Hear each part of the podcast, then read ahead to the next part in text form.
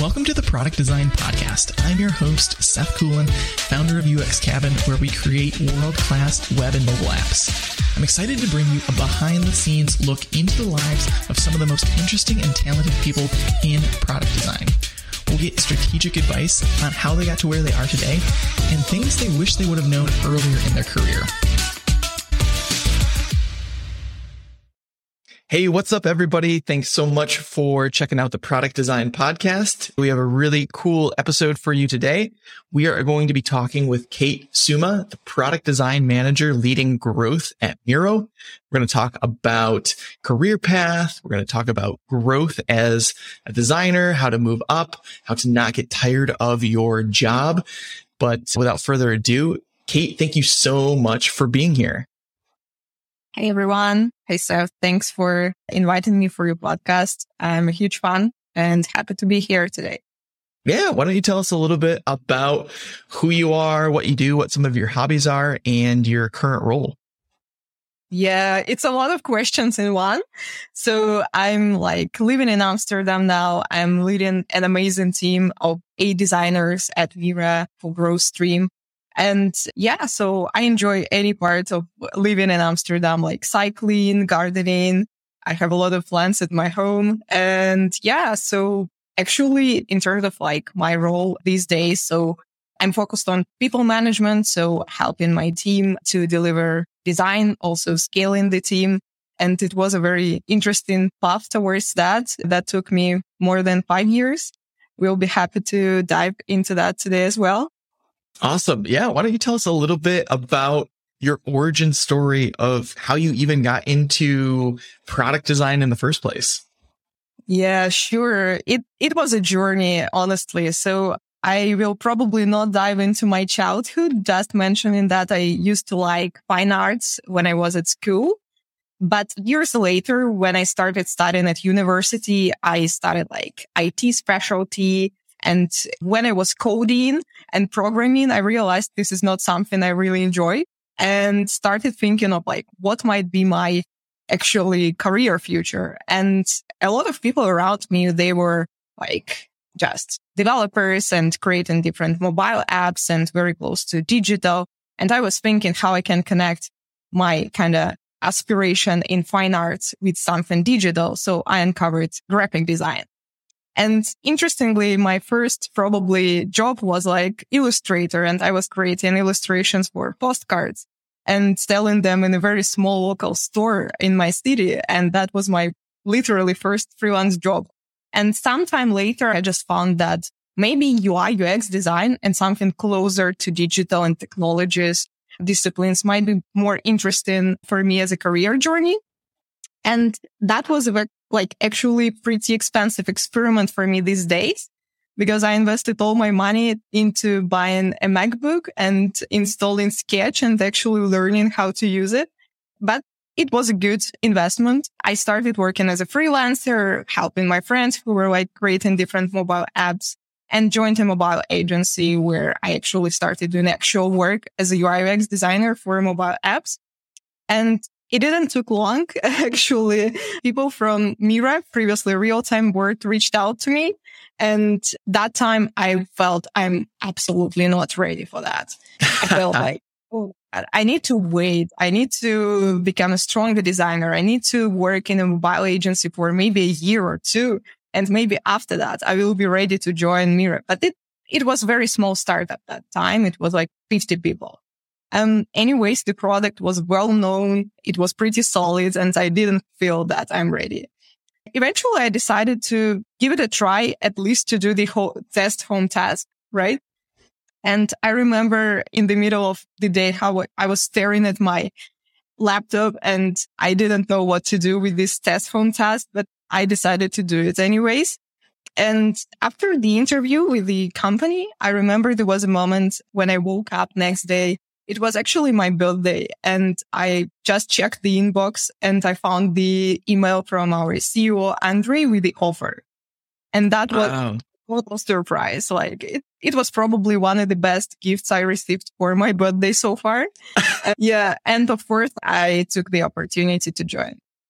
Wow, that's awesome. So a few things that we can dive into. I'm always curious how someone actually got their first job because there seems hmm. to be quite a big gap in a lot of times between, you know, college or university or boot camp and actually getting that first offer, that first opportunity. Maybe you can give us a little insight to that. Yeah. So I think in my situation, it was just a little bit of luck and a little bit of courage to take the right role in the right moments. Like now as a hiring manager, how I see that, I think like overall the portfolio makes sense. Overall, if it's not even like a lot of actual projects, like the quality of the portfolio, investing into that makes a lot of sense. Creating your own website, it's like all very valuable things that can help to, to get an offer, to get some connections, even with some people who might be interested for these like open, open new first jobs. And yeah. So overall, I think like getting a first job is pretty challenging and also maybe looking for companies who are open for fresh talent, like internship and small startups, right? Miro that time was 50 people. Of course, nowadays it's more challenging to get into companies right. bigger scale because it's like hyper growth, looking for like senior talent and maybe looking for smaller companies with a good potential is the way to go. Yeah, definitely. So when you got hired on to your first job, did you say that you just kind of knew someone in there or like you had an introduction or how did that go? Yeah. no, actually, I didn't know people in the company, but it was a small kind of company and city and everybody knew each other more or less. What helped me personally, I think it's like just the way how show myself that time with this growth and learning mindset. So I was absolutely honest with everybody that I don't have a lot of hands-on actual experience. I don't have relevant experience. So a lot of things to learn from scratch. But I also gave examples of how I learned these things in my past. So how I was like treating my studies at university and other examples. Oh, I believe like people in the company just believed in me and I really appreciate that. Uh, so it was more around this, you know, being open, being honest, getting into this cultural fit. And when you are hiring for people in these early stages, like when you're just 50 people, I think one of the most meaningful things that you are looking for is like the value set and culture fit in people and this learning and growth mindset. So yeah, this is probably what helped me to get this opportunity. Yeah. And then did Miro reach out to you initially yeah. to invite you to interview? It's unbelievable. Like I still cannot understand why they reached out to me because I had like a very small Dribbble portfolio, something on Behance, and that's it. But wow. I was one of these, you know, local talent, if you, if I can mention sure. that. So locally, there were not a lot of designers in the original city where the company was founded. So that's why maybe it helped me also to, to show myself, right? In, in this small city in small town. Yeah. But there is no actually understandable rationale behind that, why they decided to reach out. Yeah. So you could say you got your opportunity largely because you posted things or had some sort of small presence on Dribbble and Behance, in addition to you being local, but that was probably where they found you at least. Yeah, exactly. Wow. So I think, yeah, there's definitely a lesson there to like have some sort of presence on some of these sites. Maybe Dribbble or Behance, I don't even know, isn't the the best place to be now. Maybe it's more personal site. Maybe it's some other space.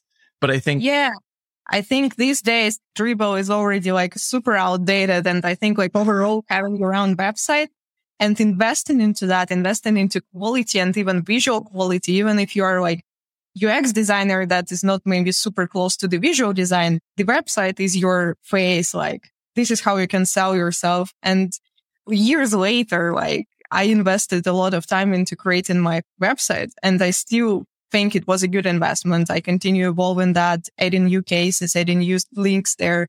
And people somehow find it on the internet and reach out to me later and say like, wow, I found this case pretty useful. So it's like a huge and powerful tool to build your personal brand today. And also investing into making it very beautiful is another thing I would suggest. Yeah, absolutely. So when you got to Miro, did you feel like you were way in over your head? Did you feel like you had imposter syndrome or did you feel really comfortable and capable? Oh, yeah, it's a good question. Of course, I, I felt a huge imposter syndrome, probably the biggest, uh, like in my life. So maybe the first, the first two months were very challenging. If you ask me about these low moments, right? So it was absolutely the biggest example of this low moment in my career. So I felt like I'm not delivering what I'm expected to deliver. I had a very challenging first project. Actually, I need to, I needed to design the whole payment and billing flow for paid customers. And it was pretty a lot of responsibility for me being like pretty junior these days. And also like I have never done anything like that before. So that was pretty huge. And honestly, after first two months, I was almost ready to give up. really? really, really. Yeah. What I decided to do that time is having a candid discussion with my manager. I actually even proactively asked for that because we didn't have any, you know, onboarding or like, you know, performance right. or anything like that. So I just asked to have a conversation and I shared openly that, Hey, I think like I'm struggling here, but I really want to learn how to do these things, but I need a little bit of support, guidance and learning to get there. And he actually supported me. And like year later, I would say, yeah, after several months, there was a one of the highest moments in, in my career when I got my first promotion, when I got more understanding that I can do the job. And it was one of the highest moments because I thought that the effort that I have invested led to, to an outcome, to really a tangible outcome. And after that, they were like, of course, like it's life. It's like ups and downs. Uh, it's happening all the time. And when I had a small, like a lower moment, I just knew that you need to invest into learning, move forward, wait a little bit. And sooner or late, the high moment will happen right after that. Yeah, that was really cool. So you said that your manager supported you. Was there like a specific ask of like, Hey, I need you to like help me design these things like more hands on or like I need training or what was the ask and how did he end up supporting you? Yeah, that's a great question. So I think like because we were a very small company, we had just three designers. We spent a lot of time with him actually doing some pixel movement every day. So it was very useful for me that time. So it really helped me to learn the basics, right? I also invested my, like just my time into studying, into learning after work, during the work. So I just created the plan for myself. So what I need to learn, like typography, the UI design, the UX design, reading the book. So I was like fully packed with different steps. Yes. How to do that. And yeah, so of course, yeah, he invested his time as well into like helping me to do the basics. And like, for example, after first month, he started to step out and I became more autonomous. So I had more freedom to build relationships, to build things myself. So this is also the approach and model that I'm, for example, using now with people in my team when there is a need in support or also creating these partnerships. If there are strong people in craft and there are people who are struggling with that, creating these design bodies or these partnerships so they can help each other. Yeah, no, that's great. What I was assuming and what I think is true is like when you are at that younger stage, um, you do kind of have to supplement your workday with kind of broader knowledge and skill set of like resources, reading, just kind of like making it your identity to get to the next level. Because like a lot of things that you're doing in your day to day are very like specific and pinpointed. And you at, you know, at the junior or entry level really just need to absorb everything you can from the foundations of, Yeah. of, of product design. And I think, you know, if you want to level up quickly, it's like, yeah, put in the time at work, but then you probably also need to like be consuming things and learning and doing side projects and more fully like getting up to speed with some of those additional resources. Yeah, absolutely.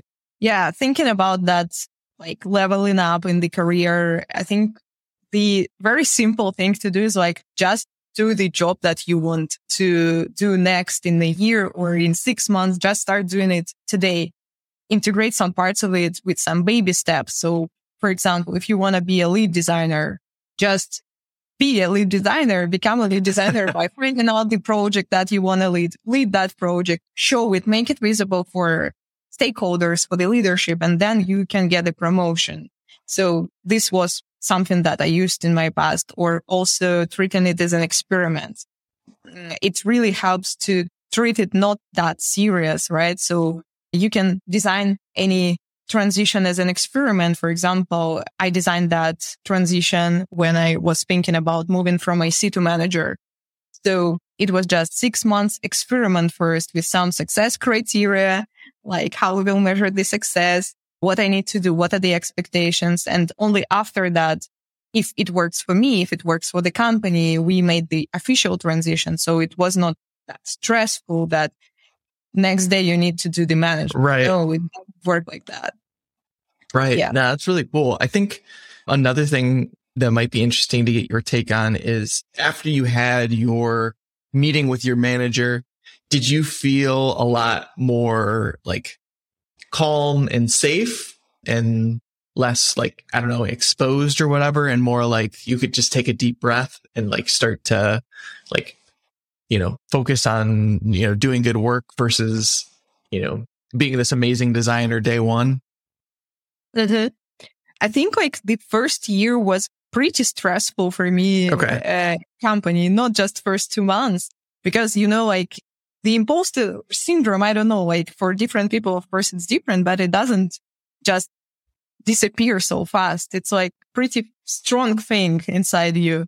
And to build that confidence, you need to do a lot of work with yourself, actually. And the longer you're staying with the company, the longer you're building strong relationships, strong cases, visibility, your personal brand, the more confident you become in the end. So I think for me, honestly, it took about a year Yeah. get to some level of confidence that I was more able to speak up in like different leadership meetings, share my opinion or ideas.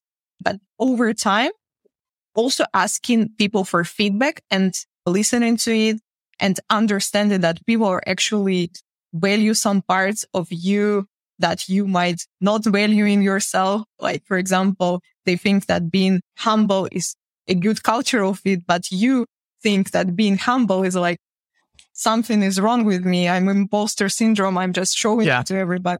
It's like just gives you new insights Yeah. into something that can actually be your strengths, not your weaknesses. So over time, you learn the people around you and it really helps to become more confident. But the thing that I think we should accept is like, it takes time. It will not happen immediately. Yeah. That's very true. You know, looking back over your career, I think you obviously did a lot of things right. Is there anything you look back and you say like, "Ooh, I wish I would have steered clear of this or I made a mistake or went down a wrong path here." Anything like that you can think of? Yeah, you know, it's a good question. I was thinking about that. And honestly, please ask me in five years, maybe, and I can give you something new. But so far, I think there is nothing I did wrong. Like, yeah. So there were some decision making moments in my path when I mm, made some decisions that actually helped me to stick to this path of design uh, and design career growth.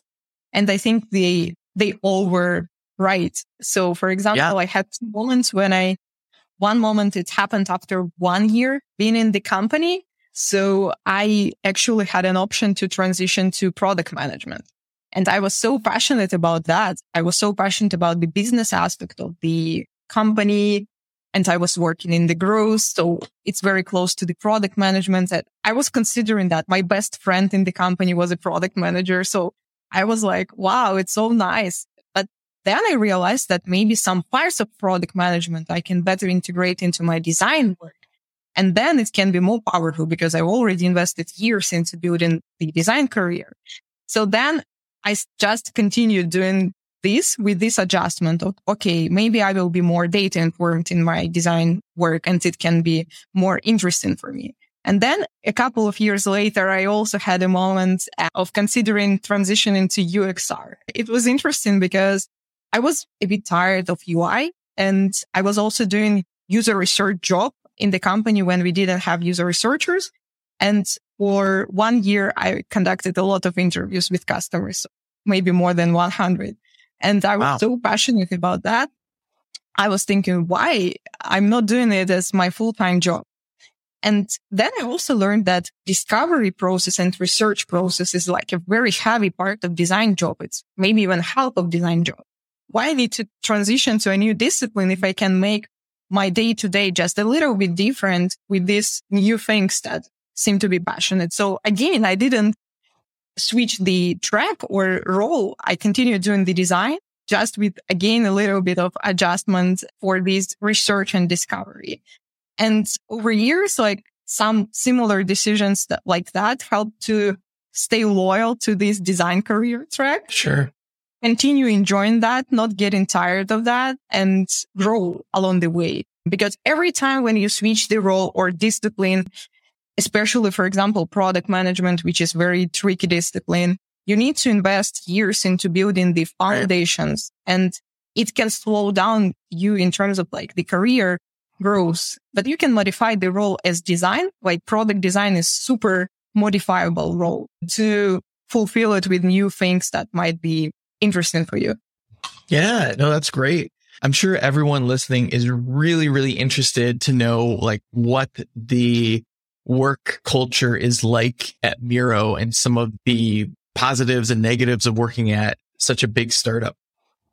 Hey, yeah, it's it's great question. So I think like the good thing about culture, if it also resonates a bit with my story, is like this learning iteration mindset. It's like in DNA across all the processes, people, rituals. So I think it, it's also something that helped me grow personally in this company. So like, yeah, especially in the growth team, we need to iterate. We need to be open for failures. We need to learn from that and all these things. I think it's very like powerful cultural asset that helps people who are joining company grow, help us grow the product, change the product, adapt the product for new realities, right? Because like we are building a collaboration tool and collaboration is not static it's like changing all the time. So the praise is like the only constant in the world is change is absolutely yeah. true here. So when there was COVID, we all used to these remote ways of working and we adapted Miro for that, for example. And now when people are coming back to the offices, there is a new norm, which is hybrid and nobody knows how to work with that mode. And if you ask me what are the, what is challenging, yeah, these days in the company like Miro or in this problem space is actually to understand how to solve this hybrid problem because it's very challenging. Imagine like you're sitting in the room, a couple of people are in the room and other people are just connecting remotely. And it's super chaotic sometimes to organize this workshop and make it inclusive and efficient. Right. So overall, it's pretty, pretty challenging. And yeah, so in terms of culture in the company, I think the foundational aspects, even with the company growth, remain the same, like this driving change, being open for learnings and iterations. So when it was 60 people, it was the, like the core asset. And now when it's more than 2000 people or around that. It's still a big compass for us. Yeah, no, that's great. I think, that, like you said, the only constant is that there's always change. So it sounds like there's never just you do something and it's done, but you do something, then you iterate on it, then you iterate on it again. and it probably helps you guys move a lot faster than having to the feeling of having to do something perfect the first time. Yeah. Yeah. It's actually something that we are trying to evolve now, how to move faster or even faster because, you know, it's pretty natural also for the company in different stages and different scale. So in the beginning, when it's very small, when it's startup, when you know ev- everyone, it feels like, oh my God, you're like just moving as a rocket ship and you can just release a new version of the product every six months. And it, it feels like, wow, it's so exciting. But when the company starts growing, you are slowing down, which is natural because new people are coming, processes are changing, more alignment is happening, which is absolutely natural. So now after this hyper growth stage, we are trying to adjust this speed. Together with that, we want not to lose the quality because this is sometimes what can happen with companies at scale. Like you can continue right. running an experiment, just launching, launching, launching, and the quality can be not there anymore. So delivering high quality past is like something we are trying to figure out. It's again not that simple as it sounds yeah. like to actually enable that in the company at scale of 2000 people. But yeah, I think we are on the way. yeah. So here's a question I'm dying to know is how in the world does a company go from 50 to 2000 people and what were the growing pains like and what were the logistics and how did the company even do that? Yes. Oh my God. Eh, I remember this day, this moment when actually COVID happened and like we decided to stay home. It was a week, then it was a month, then it was two months. And when we started student home, the company was, let me think, maybe 250 people, something like that in total. Wow. 250 people. And then in three months or something like that, I realized that we are almost thousand. So, and I, we also grew in terms of customers. So they were like 3 million users. And then in three months, there were 10 or even more million users. So it's like, it was so fast. And of course, our processes didn't work anymore. We have right. never worked remotely ever. It was mostly like local company and distributed some parts of the like, but product organization have never worked remotely. So we had to adapt our processes, of course. Uh, it was like not that painful, probably also because with this learning mindset, we are pretty comfortable with constant change, right? So we need to adapt to that quickly. So adjusting some processes wasn't super painful because we were storing all information in Miro. We were using Miro as a tool, like drinking our own champagne, as I call it. So it was pretty easy to, to adjust to that. What was probably more painful is like to adjust to the reality of the company where you don't know how people look like anymore. so it's like, all right, who are these new people here who are new these people there? And even in design work, we like when I joined it, like we had just three designers and now we have 55 or something like that in our design work. So it's not natural. You need to understand that yeah, it's the moment now and it will take time to operationalize these things uh, to work good at this new scale. Yeah. But overall, yeah, it was a pretty interesting journey for yeah. the company with this hyper growth. You might not know this information offhand, but I'm really curious, like the breakdown of like departments or employees that come on when you're having that hyper growth. Cause like I would imagine customer service is like a mm-hmm. huge team or like as a product like Miro grows, what part of the employees don't really scale as well? And you need to just add a ton of employees to effectively, you know, go from 200 to 2000. Yeah, I think like it's the question that might be better to ask our CEO because right. I, I'm not storing in my head the information of like number of people in each department. But right. I would, I would say the interesting thing is that for the product work, like product managers, designers, even with adding not that many people, like not hundreds of new product managers or designers, there is still pretty painful moment when new people are coming in these essential strategic roles like product manager or product designer and they have either a new team or they're taking over a discipline that we were thinking about like for years as a small team and they start bringing new things, new thoughts, new vision and start executing that. Then other people, new people are coming. They start aligning. They can think of something new and it feels like you're not delivering things for some right. period of time because people are learning. They are navigating in this reality and they are trying to figure out at least what they need to deliver. But you used to this mental model that we need to deliver fast. Every quarter we are delivering so many new things, new features, new experiments. And it feels for you like we are slowing down. We are not delivering anything. Yeah.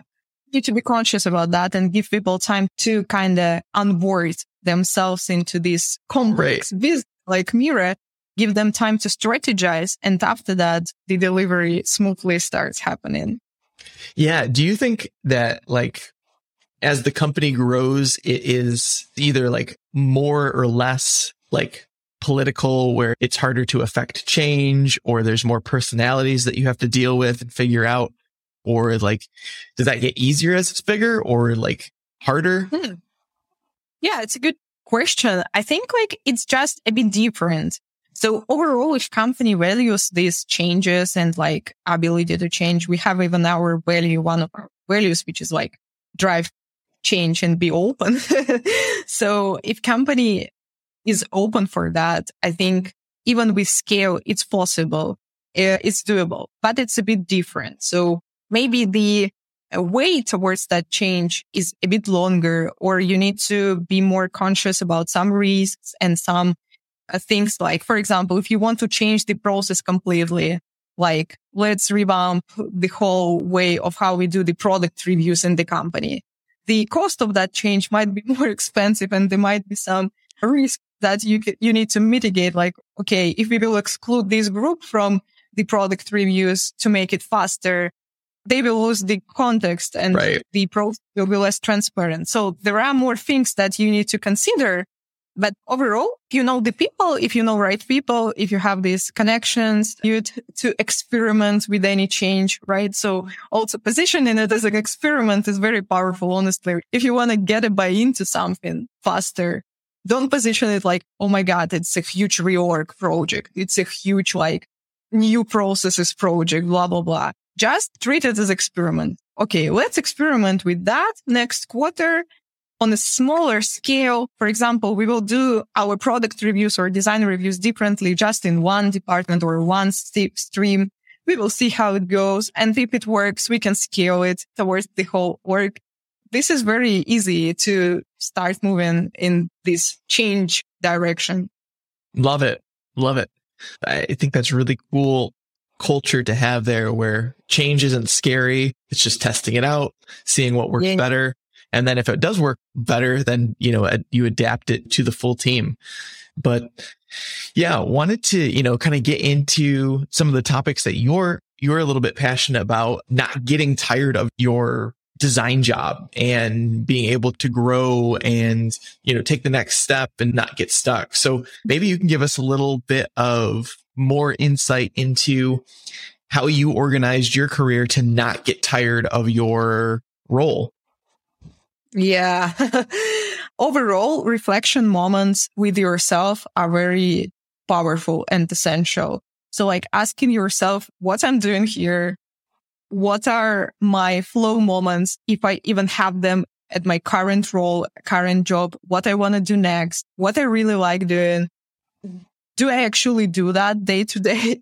And from that, you can do these reflections on like, for example, I do that at least on quarter basis and re-navigate with yourself. Okay, this is my role today, but it feels like something is missing. So the previous example was like, I was tired of UI, for example, but I uncovered that discovery and user research was super energizing way of working for me. So just understanding that, noticing that, being aware of that, then integrating that into your day to day and then you have a new wave of new energy, right? Yeah. So also I think the novelty and new things is something that helps you not to get tired. So being open to new things, like I'm getting tired in one team. Can I try a project in another, another team on another scope, another like even stakeholder? So these whole novelties are like uh, new things around you is like uh, treating them as energizers and like, Yeah. being open to them is something also very powerful. And yeah, so I think like also we as designers, we can treat our job as a, how to say, it, design project and design it, you know? For example, like prototyping how I want to see my job, what I want to do. Do I want to do more craft? Do I want to do more research, more management, more this or that? Allocating some of your effort, focus into these packets, making it diverse because like diversity helps you energize yourself with different things you might like and reiterating on that. So treating this as a design project, it's like interesting. There is even a book. It's called like designing your life. So it's pretty nice approach how you can apply design thinking to your life. But together with that, it can be applied to the job and career. Um, so this is how Yeah. I think like what, what helped me to find these flow moments, to be aware of them and to again modify the job from time to time because sometimes you are getting tired just because it's same over years or over quarters. So changing that and modifying helps not to get tired. And if you're getting tired, it's fine. It's absolutely fine. So maybe taking a break, taking some side project or even going on vacation because there are different reasons behind that. Maybe it's more like of like just actual thing when you're tired and you need to take a rest, which is also fine. And we need to find the like the space for that in our crazy calendars. Yeah. No, I think that's good. It's kind of funny you mentioned, you know, you were getting kind of tired of just UI and you wanted to do some more things in like research and, you know, kind of just bounce around a little bit, make liven up the day and, and not necessarily be so just focused and specialized in one thing. I was reading an article the other day. It was a survey for designers and it was talking about it was just going through like satisfaction levels among different design disciplines and mm-hmm. among different design levels. And the happiest people on the survey were design generalists. And I have to think that's because they're able to just do a bunch of different things. Like no matter how much you love research or how much you love information architecture, like if you do it every day for years and years and years, you're probably going to get burnt out or bored of it. So I think there's definitely something there to having generalist traits to be able to be like, ah, I just want to go, you know, prototype for a while, or I want to go interview people for a while and being able to just get a new scenery there. The other thing is that people's satisfaction with their job went down as they progressed into higher levels, which is really interesting to me. And again, I don't know the conclusion of that, but maybe it's you're so excited when you're young into the Mm. job and then maybe you're just you know are hardened hit with the cold reality of the business facts in the world as you move up but yeah it was a very interesting article It's super interesting that you referred to that. It's interesting observation. And I think like two thoughts on that. Like first with generalism, I think it's pretty logical, you know, as product designers, we know like human behavior, like people like novelty, people like new stuff. We need to create like different diverse like patterns and diverse variable rewards, even for users to motivate them to stay with the product longer. So the same thing as you as like a designer to stay longer with your career, you need to have variability in, in something you're tackling. And it's interesting that you mentioned with the progression or career growth, dissatisfaction is decreasing. I think like it's, I don't know if the study was about managers, but maybe there is something when people are transitioning into management, especially in these creative disciplines like product design. This transition might be painful for some period of time when you are letting go the craft, the actual creative right. part of your job and start doing the people management, which might be pretty challenging for people who have never done that before or who might be not into that, you know, talking to people, that like, leading people, organizing groups of people. So I actually found myself in this trap some time ago when I felt like this amount of people management or like processes job in my current role didn't give enough space for the creative thinking, you know? But the yeah. thing is that again, coming back to this idea of like your job is something you can design, you can modify that. So for example, like putting a slot for focus time as today I have no meetings day, my favorite day of the week, as I mentioned. So, and using that for creative work, for strategizing, for design vision, for something that you still enjoy, even being a leader or people manager is something that helps you balance and still make this work creative. Or for example, as a design manager, you can design through design reviews, not necessarily through Figma as a tool.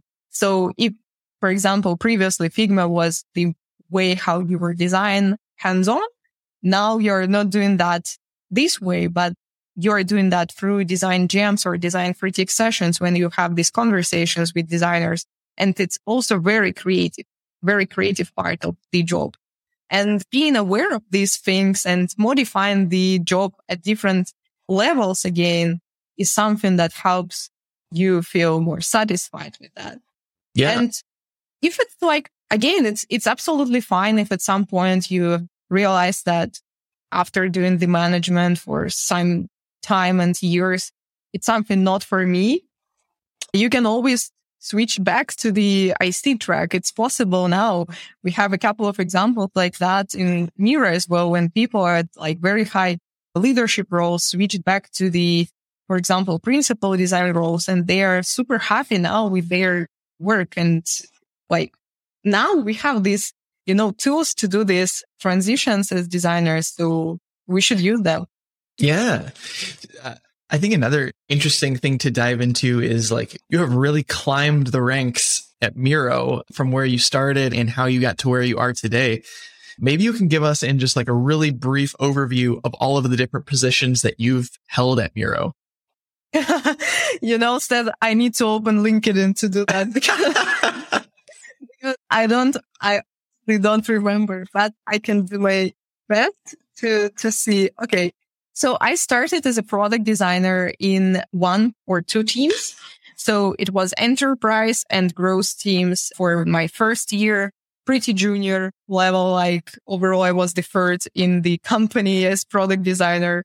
And yeah, it took me maybe a year or two to just getting familiar with this discipline, get into the level of quality and deliverables and the speed that like is expected from designers in the company like Miro. And from that, I transitioned to a lead product designer for the growth stream because I was one of the, like I was the first designer in the growth stream and we started scaling that pretty fast. So from one team to several teams. So at some point I was already designing for three teams in the growth. So like activation, acquisition, engagement, monetization, maybe even four. so, yeah. And together with that, as I mentioned, like with this leadership, uh, lead product design positions, I started leading some projects outside of Grow sometimes. For example, we had R&D lab. So it was something like a small team where we were doing a lot of research, experimenting around some prototypes and validating some new concepts. So for example, I was leading one of the projects there. So yeah, just taking some leadership opportunities, being open for them helped me to progress to the lead uh, product designer role. And then from that, I like was doing that maybe again for a couple of years. And then COVID happened. When COVID happened, I already told how Miro started scaling. It was super fast. And for growth, we needed to scale this discipline a lot. Like we already started opening new teams there was me and one another product designer. And of course, it's not enough to cover the needs for 10 teams. Um, so I actually took this challenge to try myself in people management, but it wasn't that natural. Maybe these days, for example, if you want to try out people management, you can get your first direct report. Maybe you will do that for a couple of months. After that, can hire your first employee and things like that. So in my situation, it was a bit different because I started like leading another designer and I had to hire three or four designers in six months because we already had teams that were not staffed at all. Yeah. So that was a stretch transition to the people management. But I was doing that. I was hiring people being a lead designer. So again, coming back to this concept of like doing the job first, taking it as experiment. And if it works, you can progress to the next step. Yeah. So after that, I had a small team of like three designers and I became a product design lead for this domain. And along the way, we were like scaling further the growth stream, attracting group product managers who then became my partners, creating new teams. And for that, I also covered like the hiring needs and building this team around that. And also recently, for example, a new content designer joined, which is a new discipline for us to learn. So overall now it's a team of eight people in total. And now I'm a product design manager. Yeah, this is, this is my current title. nice. So do you feel during this journey that you were more so the person who was wanting to go to the next step, find the next thing, get the promotion? Or were you kind of being encouraged and pushed to say like, Hey, you should consider this, or you're really good at this, you should do the next level? Wow, it's it's good question. I think it's combination of both because again, with these reflection moments, if you have them on a regular basis, as I mentioned, like at least once in a quarter, you think about this. And when you think, you start sharing that. So for example, across maybe all these years, I was sharing my thoughts about my role or career openly with my manager or with our head of growth with like my main pa- partner now. So yeah. And when you are sharing that, people also kind of recognize that and start thinking, okay, what might be, might be the business need and the opportunity for Kate to try out something like that. And when you're sharing, people become more proactive from their side to come back yep. with some opportunities. And then, you know, this magic and synergy is happening. So I would say overall, there was always a business need or there was always a new opportunity to take. And I was always open to take that opportunity. Sure. So that was a, you know, this simple synergy that just happened. And in a company that is growing, it's always happening. Yeah. There was no moment when there is no new challenge. There is nothing to do. There is always something new that you can take and try. If you are open, just take and do that. that would probably help me making these decisions. Yeah, no, that's great. You are managing people now and you're yeah. less in the individual contributor space. So, and I also know that you are hiring, looking to hire. So yeah, maybe you could tell us a little bit just about like what you like about being a manager and how, how you moved into that and maybe a little bit about you know, who, who you're looking for next to join your team. Yeah. It's a big topic, you know, for another podcast. like, right. what is it? Manager. Because like it's absolutely never ending journey story. And yeah. So I think like overall, what I like about being a manager and how I even ended up being a manager is this connection between behavioral design or maybe even some psychology and people leadership. Because as a product designer in growth, I was used to diving deeper into this behavioral like design and different psychology aspects that can used as growth techniques. So then we can leverage the like user experience in the product. And then I realized that the same approaches or same techniques or even more in-depth things can be applied when you are a people manager. So you have people who are sometimes facing some challenges. They want to grow or there are some just uncertainties or psychological things that we can dive deeper to unpack them as people. So it's all like just some dots connected. And I realized that it's very interesting for me to combine all of that. So being still in the growth design discipline, but being a people manager and connecting that like thing as a behavioral design. So it's super powerful for me. And it's like for challenges or for some things that I enjoy or I'm trying to unpack for myself is actually empathetic leadership. So it sounds pretty high level, but like, especially when you're in this moment of hyper growth company and everything is changing, we need to deliver, we need to move fast. And a lot of changes are happening outside the company in the world. So I think like recently after doing the reflection, this is something that I just recognized as a big value that I want to keep in my role, like being empathetic and integrating that empathy into the leadership. So I just, I was even thinking of some phrase that resonated to me from Brené Brown, one of the research professor. She's like super cool, created the book Dare to Lead. So she said, we are not necessarily thinking machines. We are feeling machines who think. And this like asset and this integration of empathy and leadership is something interesting for me to unpack these days. So this is one aspect. Another one in people management is like actually building empowered teams, not just building teams who do the work, who uh, do it somehow, but building empowered teams. And yeah. So with this iteration mindset, giving teams space to actually pass through storming, forming, performing stages, it takes a lot of effort and also courage to, to do things like that. So it's actually very interesting. And yeah, in terms of like looking for new people, um, for Miro, yeah. So uh, we are right now like scaling our growth design and growth stream in general. And we have different opportunities there for both like product designers and also design managers.